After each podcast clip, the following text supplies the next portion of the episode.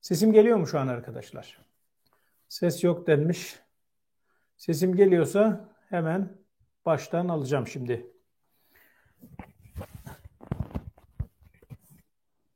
Evet gelmiş ses. Şimdi sevgili arkadaşlar daha önce e, çeşitli vesilelerle YouTube kanalında kokain ticaretinden bahsetmiştim. Bu kokain ticaretinin içerisinde yer alan devlet görevlilerinden, bakanlardan bahsettikçe, derin devletin eski isimlerinden bahsettikçe birçoğunuz şaşırmıştınız ve bu isimleri ilk defa duymuştunuz. Daha sonra Binali Yıldırım'ın oğlu Erkam Yıldırım'dan Süleyman Soylu'ya kadar birçok insanın işin içerisinde olduğunu, Mehmet Ağar'ın limanları kontrol ettiğini, bütün bunların hepsini içeriden e, Sedat Peker itiraf etmişti. Yaklaşık bir, bir buçuk iki yıldır hatta neredeyse üç yıldan beridir kokain ticaretinin sevkiyatından ve bu isimlerden bahsediyordum size. E, ulaşmış olduğum önemli bilgiler var. Bu bilgileri tam yaklaşık olarak bir aydır teyit etmeye çalışıyorum. E, çeşitli haber kaynaklarından teyit ettirdikten sonra paylaşacağım bazı bilgiler var. Ben ilkesel olarak her zaman şunu söyledim. Sizler de biliyorsunuz. Hiç kimsenin hiçbir şekilde özel hayatına müdahale edecek ya da özel hayatını deşifre edecek ya da özel hayatıyla ilgili herhangi bir yayın yapacak. O görüntüleri paylaşacak değilim. Asla da paylaşmayacağım. Hiçbir zaman da ona girmeyeceğim. Ee, peki benim gireceğim mevzu ne? İşte bu özel hayatı deşifre edilerek ya da özel hayatı kayda alınarak e, şantaja maruz kalan insanların kimler olduğunu ve nasıl şantaja maruz kaldıklarını ve kokain ticaretinin uyuşturucunun Avrupa trafiğinde diplomatları kullanarak nasıl önemli işler yaptığını anlatacağım. Çok önemli isimlerden biri bu isim. E, konularımızdan biri bu olacak. Diğeri sarayın en büyük korkusu demiştim. Şimdi oradan başlayacağım. Sarayın çok büyük korkusu nedir bu korku ve AKP içerisindeki savaşlar neler? Biraz ona değineceğim. İçinde, içeride tekrar yeniden AKP içerisinde farklı fraksiyonların savaşına doğru gidiliyor. Erdoğan sonrasına hazırlıklar yapılıyor. Hatta Erdoğan sonrasına da artık gerek duyulmadan şu anda Erdoğan varken bile e, savaşlar, kendi iç savaşları devam ediyor. Biraz da buna değineceğim. Nedir bu durumlar? Önce buradan başlayayım, sonra kokain ticaretine. Kokain ticaretinin Venezuela'dan Afrika'ya gelişte Afrika'daki iş adamlarının kimler olduğuna, kimlerin Afrika'daki o trafiği yönlendirdiğine, İran üzerinden kimlerin tekrar yeniden Türkiye'ye Venezuela'dan gelen kokaini pazarladıklarına e, ve bu trafiği kimlerin açtığına tek tek değinmiş olacağım. Sarayın en büyük korkusu diye başlık atmıştım. Nedeni şu biliyorsunuz Erdoğan Glasgow'a gidecekti. Gitme ziyaretini engelledi, etkili şey yaptı, bıraktı. Ee, iptal etti. İptal etme gerekçesi olarak konvoy gerekçesi e, söylediler. Yeterli araç tesis edilmediği, güvenliğin yeniden sağlanamadığı gibi bir şey söylediler. Oysa ki e, edinmiş olduğum sağlam e, kaynaklardan edinmiş olduğum temel bilgiye göre Erdoğan'ın aslında çok fazla seyahat edemediği e, ve hastalığının yükselttiği ve bu hastalığın yükselttiğinden ötürü de artık e, onu o korkuyu bir yerde bir patlak verir, bir yerde düşer, bayılır, başka bir iş gelir başına korkusuyla bazı ziyaretlerini iptal ettirdikleri. Nedir sarayın en büyük korkusu? Saraydan kastım Erdoğan değil. Erdoğan çevresinin en büyük korkusu Erdoğan'ın hastalığı. Erdoğan'ın hastalığı artık inanılmaz boyutlara e, ulaşmış. Birincisi şu, hafıza kaybı. Erdoğan'ın e, sabah söylediğini akşam unuttuğu, akşam söylediğini sabah unuttuğu, verdiği emirleri unuttuğu, hatırlamadığı ve sarayda ciddi bir telaşeye neden olduğu ve bunun da canlı yayında ya da yayınlarda ortaya çıkma ihtimalinin yüksek olduğu. Bunun üzerine çalışmalar var. Zaten AKP içerisindeki savaşlarda bu hastalığın zirveye çıkması ile ilgili bir durum. Diğeri de paranoya. Ee, Erdoğan'ın her yerde ve her durumda kendisinin öldürüleceğini söylemeye başlaması Böyle bir paranoya ve hafıza kaybıyla e, bir saray var. Bir ülke yönetiminin başında paranoyak ve hafıza kaybı yaşayan biri var. Zaten ayakta zor duruyor. Özel ayakkabılar giydiriliyor kendisine. O özel ayakkabılarla birlikte belki yere basarken daha sağlam basması sağlanıyor. E, böyle bir durum var. Peki ne oluyor? Sarayda ne dönüyor? Erdoğan sonrasına ya da şu anda bile Erdoğan için hazırlıklar neler yapılıyor? Süleyman Soylu tekrar yeniden güçlü bir şekilde dönmenin hesaplarını yapıyor. Süleyman Soylu'nun Kılıçdaroğlu'nu doğrudan hedef almasının altında yatan temel gerekçe de bu. Kendisini Erdoğan sonrasını hazırlıyor ve e, kendisini AKP'nin yeni başkanı gibi görmek istiyor. Böyle açıklamalar yapıyor. Fakat Süleyman Soylu'nun da birazdan kokain ticaretini ele alırken nerelere bağlantılı olduğunu ve aslında yavaş yavaş onun da miadının dolacağını, Erdoğan sonra sona da yer olmadığını söyleyeceğim, anlatacağım.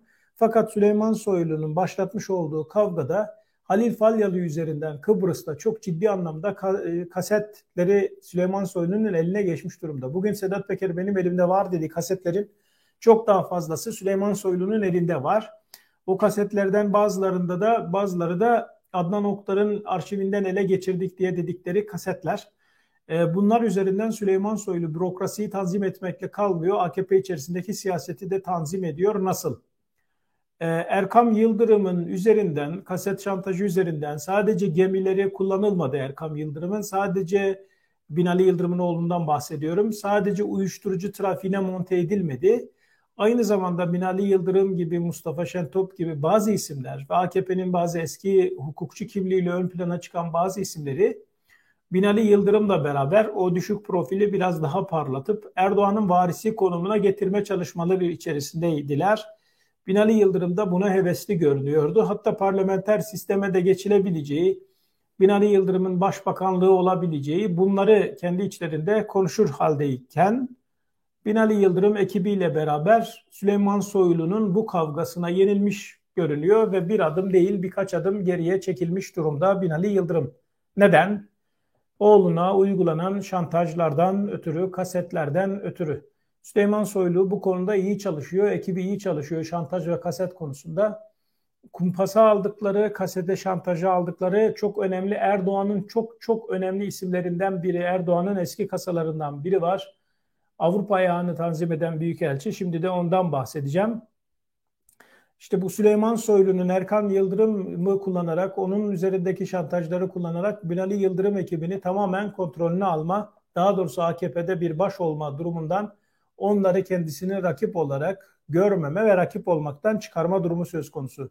Peki Süleyman Soylu'nun bugün Berat Albayrak biraz dışarıda duruyor. Teşkilat içerisinde yapılanması çok güçlü Berat Albayrak'ın parti teşkilatı. Berat Albayrak'ın %70'e yakın adamlarından müteşekkil ama buna rağmen Berat Albayrak sevilmiyor. Sevilmemekle beraber AKP içerisinde çok fazla yeri yok. Teşkilat haricinde partide yeri yok.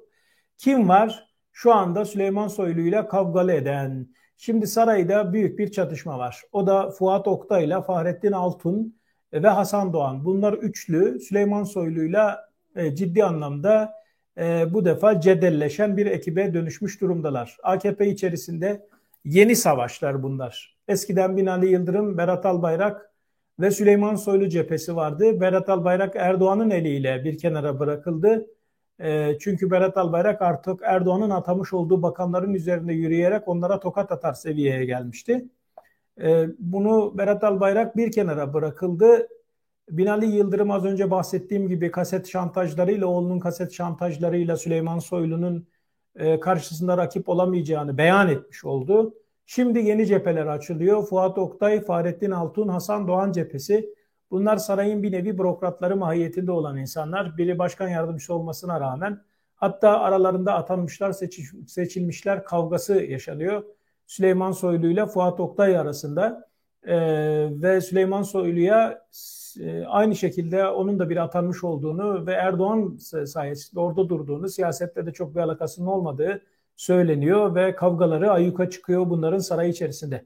Fahrettin Altun, Hasan Doğan ve Fuat Oktay cephesiyle Süleyman Soylu cephesi şimdi Erdoğan sonrasındaki savaşa kendilerini hazırlıyorlar ve bürokraside birçok birbirleriyle ilgili kayıtlar, kasetler, bilgiler, belgeler dolaştırılıyor. Bunlarla ilgili üçüncü bir cephe açılmış durumda.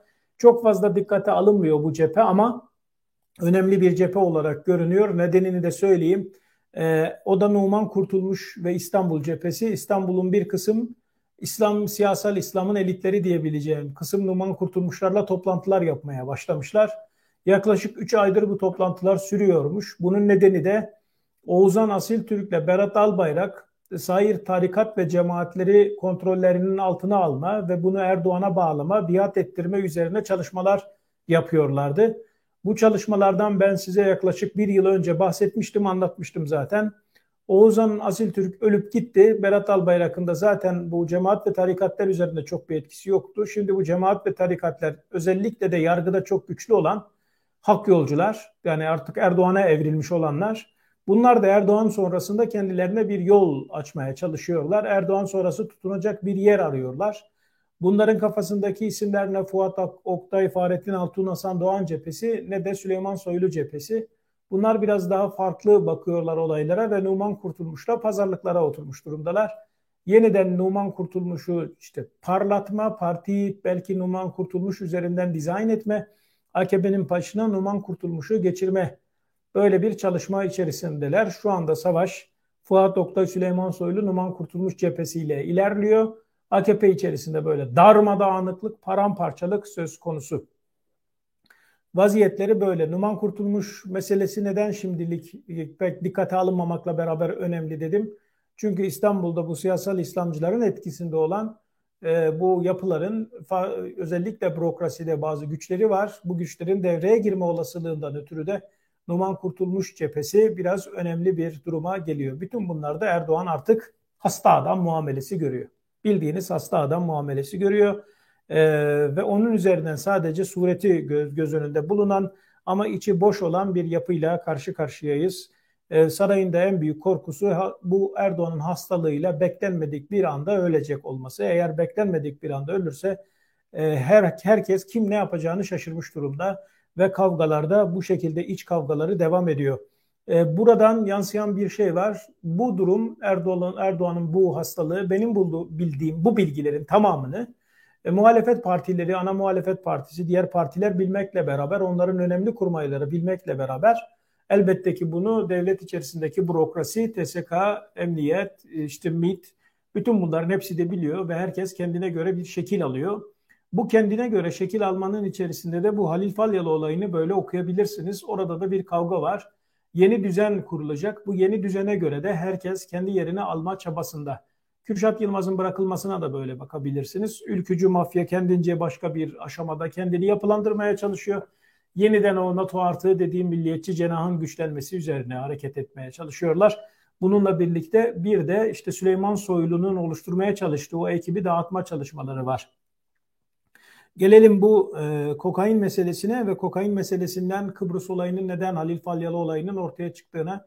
E, Halil Falyalı'nın Veysel Şahin diye birlikte iş yaptığı bir isim var ki Veysel Şahin e, kumarhaneler aslında sanal kumarhaneler kralı gibi bir isim kumar işleten biri ve Halil Falyalı ile çok ciddi anlamda online bahis, bahis ve e, kumar işleri yapıyorlar.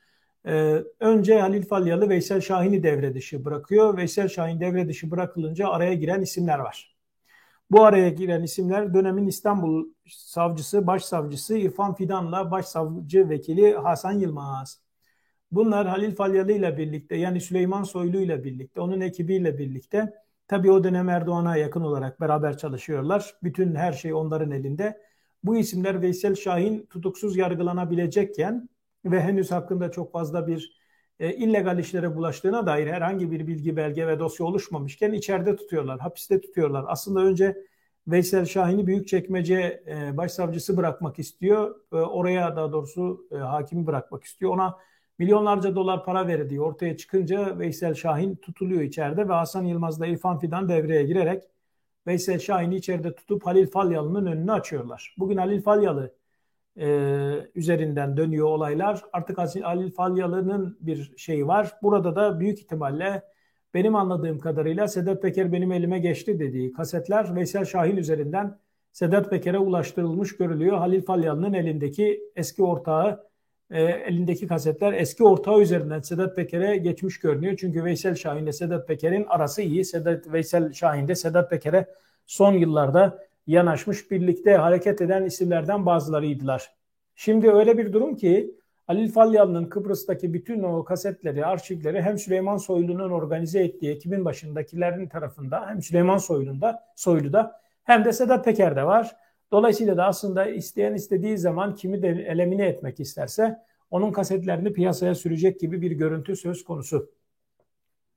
Böyle bir durum var. Şimdi e, kokain trafiği, uyuşturucu trafiği, kara para aklama ve sanal bahis üzerinden daha önce size bahsetmiş olduğum porno siteleri dahi kullanılarak yapılan kara para aklama işlerinin trafiğinin belirlenme aşamasına geçilmiş durumda. İşte burada e, bilgiler, belgeler uçuşuyor, görüntüler uçuşuyor. E, gelelim Venezuela ve e, Venezuela üzerinden e, Türkiye'de tekrar yeniden Türkiye'ye giren o kokain trafiğinde çok önemli isimlere ve oradan da Avrupa ayağını kimin üzerinden nasıl e, yaptıklarına ve kimin şantaj kasetini kullandıkları meselesine. E, Venezuela'ya giden işte dünya üzerindeki çeşitli Güney Amerika ülkelerinden özellikle Karayipler'den oradan Kolombiya'nın kuzey e, kuzeyinden kuzey bölgesinden karayoluyla Venezuela'ya aktarılan e, uyuşturucu trafiği vardı. Bu uyuşturucu ve kokain trafiği 300-350 tona yaklaşan bir yıllık kokainden bahsediliyor. Bu korkunç bir para. Yani bütün devletlerin neredeyse e, birçok devletin e, gelirinden çok daha fazla, büyük devletlerin gelirinden çok daha fazla bir e, paradan bahsediyoruz. Bu korkunç meblağdaki para Venezuela'da özellikle Dominik adalarından Atlas Okyanusu'na kıyısı olan Avrupa ülkelerine, oradan Akdeniz ülkelerine aktarılıyordu. Şimdi bu hat çözülmüş gibi görününce ya da bu hattın değişme gereği ortaya çıkınca Venezuela üzerinden yeni anlaşmalarla Brezilya, Nijerya, Güney Afrika ve Kenya'da dolaştırılarak uzun yollarla İran'a, İran'dan Türkiye'ye sokulan bir kokain var. İşte ne ilginçtir ki tam bu dönemde yani tam uyuşturucu kokain hattının değiştiği dönemlerde e, Maduro ile Erdoğan arasındaki ilişkiler çok fazla gelişiyor. Doğrudan uçuşlar ve doğrudan gemi seyahatleri başlıyor. Doğrudan uçuşlar işte e, Venezuela'dan Türkiye'ye başlayınca da biliyorsunuz işte peynirler sözüm ona Venezuela, Venezuela gibi bir ülkeden e, şeyi peynirleri gönderiyor. Nedir o peynirler? İşte bu kokainler. E, peki nasıl bir trafik sağlanıyor? E, bu doğrudan gelişlerin haricinde gelen o beyaz peynirler nasıl dolaşıp geliyor? Az önce verdiğim rotayı dolaşıyor. Venezuela'dan çıkan işte bu şey bir Afrika üzerinden, Afrika ağı üzerinden Türkiye'ye ulaşıyor. Neden önemli? Afrika ağı çok önemli. Niye? Niyesini söyleyeyim size. E, gerek Güney Afrika'dan Brezilya'dan Nijerya'ya, Güney Afrika'dan Kenya'ya kadar oluşan bu ağı kontrol eden kişi Cavit Çağlar. E, Cavit Çağlar ismini kokain trafiğinde e, size bir yıl önce detaylı bir şekilde anlatmıştım. Henüz Sedat Peker bunun ismini de şifre etmedi. Çünkü aralarında bir bağ olduğunu düşünüyorum ben. Özellikle Rusya ve İran üzerinden bir bağları var. Avrasyacılığa yakın cenahlarda bulundukları için belki birbirlerinin kuyruğuna şimdilik basmayabilirler ama ileriki dönemlerde Sedat Peker gemileri yapmış olduğu için ne yapacağı ne edeceği de belli değil. Açıkça onu da söylemiş olayım. Şimdi e, daha önemli bir olay daha e, var. Cavit Çağlar'dan da önemli. Çünkü medyatik bir isim çok fazla ön plana çıkıyor. Şimdi de Golf Federasyonu Başkanı seçilmiş. Demirören, Yıldırım Demirören. Yıldırım Demirören Güney Afrika'da, Nijerya'da ve Kenya'da bedel ödüyor. Neyin bedelini ödüyor? İşte bu kendisine sağlanmış olan yüksek krediler, ihalelerin e, komisyonunu ödüyor. Oradan limanlar satın alınıyor Demirören ailesi adına ve bu limanlarda kokain ticareti ve sevkiyatı yapılıyor. Bu sevkiyatın İran ayağına gelindiğinde de tekrar yeniden Cavit Çağlar, Avrasyacı ekibi TSK içerisindeki Avrasyacı kadrolarda bir kısmını kullanarak askerlerle eski emekli amiraller ve yeni hala görevde olanlardan bazılarını da kullanarak İran üzerinden bu işi yürütüyorlar. Çok tehlikeli bir oyun oynanıyor. Türkiye böyle bir kumpasın içerisine çekilmiş durumda. Adeta devlet çökertilmiş durumda. İşin içerisinde sadece şey yok. Bu iş adamları yok. Liman görevlileri var, güvenlik görevlileri var haliyle ve asker var. Jandarma zaten var ve önemli hükümet görevlileri var. Bütün bunların tamamının sevk ettiği bir kokain ticareti var. Bunun içerisinde de Cavit Çağlar ve Yıldırım Demirören gibi önemli iş insanları var. Maslak 1453'te Rizeli bir iş adamının lokantasında Cavit Çağlar, Ali Ağaoğlu ve kokain ticareti yapan kokain baronlarından 3 kişi hep birlikte görüşme yapıyorlar. Baron kelimesini öylesine kullanmış oldum da Türkiye'de çünkü öyle baron seviyesinde adam yok. Kokain ticareti yapan adamlar diyeyim. Biri Mardinli, biri Adanalı. Birlikte bunlar hep birlikte görüşmeler yapıyorlar. Hatta bu Suriye'deki IŞİD'lilere, cihadistlere hap gönderiliyor. Bu hapı gönderen de Cavit Çağlar'la o toplantıda bulunan o Adanalı kokain ticareti yapan kişi. Ham maddesini Hollanda'dan alıyorlar. Türkiye'de fabrika kurmuşlar. hapları presliyorlar, baskılıyorlar. Presleyip baskı makinesi, hapları oluşturma makinesini Türkiye'de kurmuşlar. Presliye presliye onları gönderiyorlar cihadistlere. Cihadistler de bunları çorbalara katıp içiyorlarmış. Hatta adam bunu gülerek anlatıyormuş. Şimdi durum böyle. Bunların böyle bir sevkiyat ağları var. Bu sevkiyat ağında çok önemli bir isim. Şimdi Avrupa'da illegal işlerde ve kirli işlerde kullanılan hem Kıbrıs'ta kaseti olan hem de sanal görüntüleri olan bir isimden bahsedeceğim. Süleyman Soylu'nun ekibi tarafından kıskıvrak ele geçirilmiş birinden bahsediyorum. Ve Avrupa'daki diplomatları özellikle kullanarak, Türk diplomatları ve AKP içerisindeki etkinliğini kullanarak Avrupa'da uyuşturucu trafiğini trafiğinin önünü açıyor. Aynı zamanda silah sevkiyatlarının da önünü açma noktasında yardımcı oluyor. Kim bu isim? Egemen Bağış. Yine çıktı karşımıza Egemen. Egemen Bağış'ın para zaafını herkes biliyordu zaten. Ee, bir de Egemen Bağış'ın uçkur zaafı varmış. Ee, bunu şantaj kullanarak, e, görüntülerini kullanarak yayınlarız diyerek Egemen Bağış Avrupa'daki bütün kirli işlerini yaptırıyor bu şebeke. Ee, dediğim gibi özel hayatı beni asla ilgilendirmiyor. Hiçbir şekilde de ilgili değilim. Hiçbir şekilde de görüntüleri yayınlamam. Niye görüntüleri yayınlamam? Ne demek istiyorum? Ben, bende o görüntüler mi var? Evet bana bu görüntüler ulaştırıldı. Farklı farklı kaynaklardan birbiriyle savaşan bu ekipler, bu işte kokain ticaretini yapanlar, AKP içerisindeki şeyler, bunlar bu görüntüleri bana farklı yollardan, farklı e-maillerle yollamış oldular. Ben de çok net bir şekilde tavrımı koydum ortaya ki iki ay önce oldu bu olay. Yeni de değil ve bunu yayınlamayacağımı, asla böyle bir şeyin içerisinde bulunmayacağımı ve bana böyle görüntüler göndermemeleri gerektiğini net bir şekilde söyledim kendilerine. Sonra olayın aslına baktım ki aslında bu olay görüntülerden ibaret değil, işin içerisinde şantaj var. Şantaj olunca bu benim gazetecilik alanıma ve araştırma alanıma giriyor. Araştırdıktan sonra da net bir şekilde gördüm. Cavit Çağlar'la Egemen Bağış arasındaki telefon trafiği, Mehmet Ağar'la görüşmeler, Egemen Bağış'ın AKP içerisindeki isimleri ve bürokratları kullanması, bazı insanlara diplomatik dokunulmazlıklar çıkarılması ve onların balyalarla taşıdıkları, çuvallarla taşıdıkları, arabalarla Avrupa içerisindeki sevkiyatı yaptıkları bilgisini araştırınca, ulaşınca iki aylık bir araştırma neticesinde bunu da açıklamış oldum. Egemen Bağış bunu inkar edebilir ama inkar etmesi hiçbir şey değiştirmez.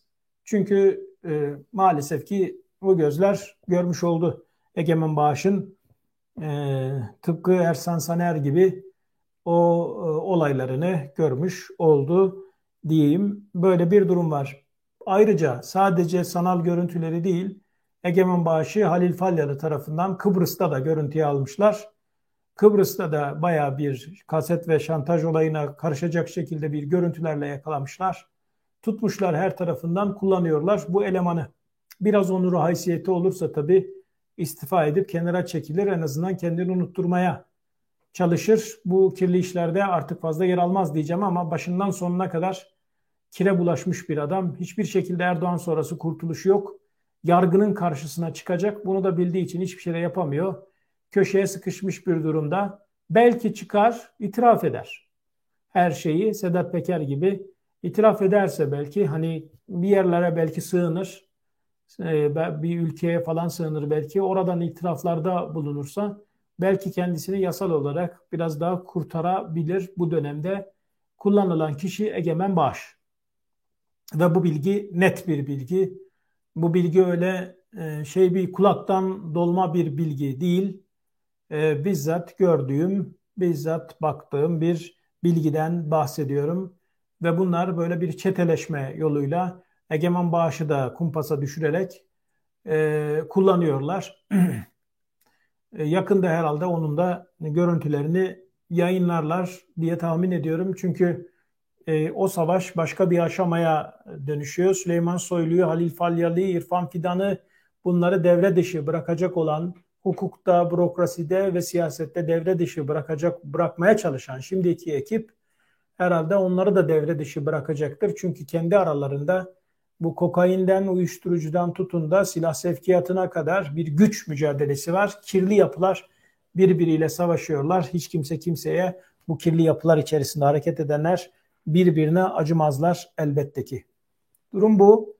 e, böyle bir hal içerisinde yer almışlar. Cavit Çağlar'dan Yıldırım Demirören'ine, Egemen Bağışı'ndan Süleyman Soylusu'na kadar herkes bu kokain trafiğinin ve ticaretinin içerisinde o paraların içerisinde yer alıyorlar. Jandarma Genel Komutanı Arif Çetin'den bahsetmiştim zaten. Sınırlar onunla birlikte Süleyman Soylu kontrolünde ilerliyor.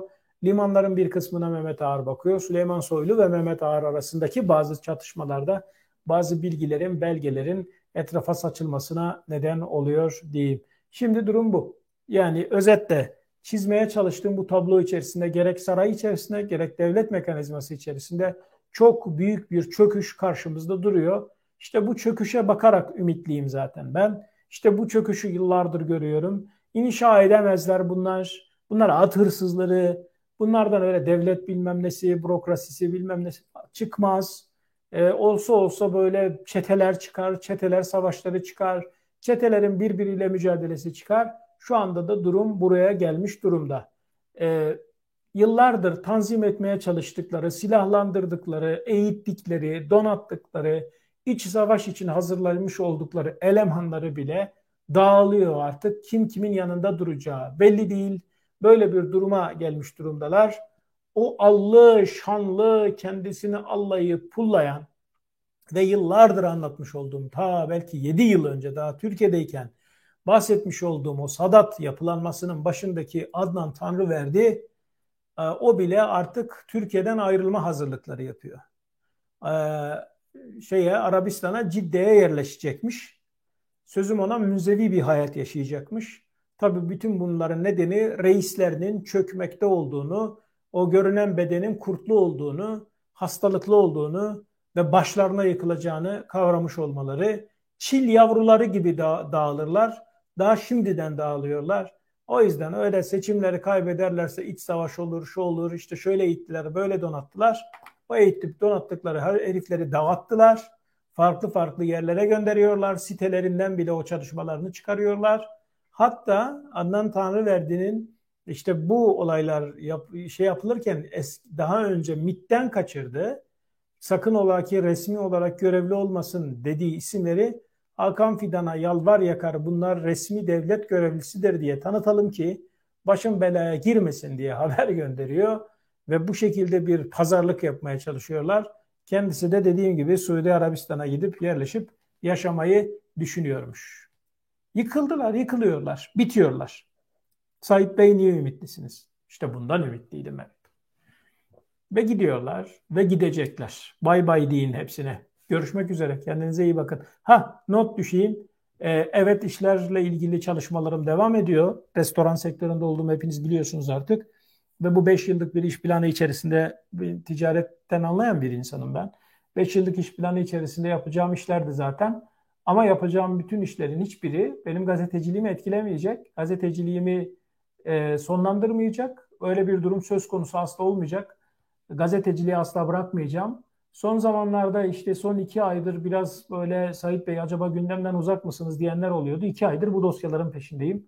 Bunları araştırıyorum. Araştırmaya da devam edeceğim. Hatta bu yayına çıkmadan önce bile haber kaynaklarımdan biri aradı. Hemen yayın öncesi. Ee, onlarla onunla görüşmüş oldum. Devam ediyor. Hiçbir zaman hiçbir şekilde bu mücadeleden geri durmaya niyetim yok. Gazeteciliği bırakmaya asla niyetim yok. Yarı yolda böyle bırakacaklardan değilim zaten. Öyle de olmaz. Ee, ne olur artık bir zaman sonra hani böyle du- duayen gazeteci de olmak istemiyorum. Hani böyle artık yaşlanmış artık. Ya git evinde otur torun sev yani. Öyle duayenliğini evinde yap. Öyle durumlar olursa, ülke sahili selamete çıkarsa, düze çıkarsa, demokrasinin, hukukun, evrensel değerlerin zirveye taşındığı bir dönem yaşarsa, insanlar ferah içerisinde yaşarlarsa, iklim o döneme e, ulaşırsa o zaman zaten gazetecilik yapmanın da pek gereği kalmayabilir. E o zaman da dediğim gibi işte torun severiz belki. E o zaman bırakırım gazeteciliği. Yoksa aynen devam. Kendinize iyi bakın. Görüşmek üzere.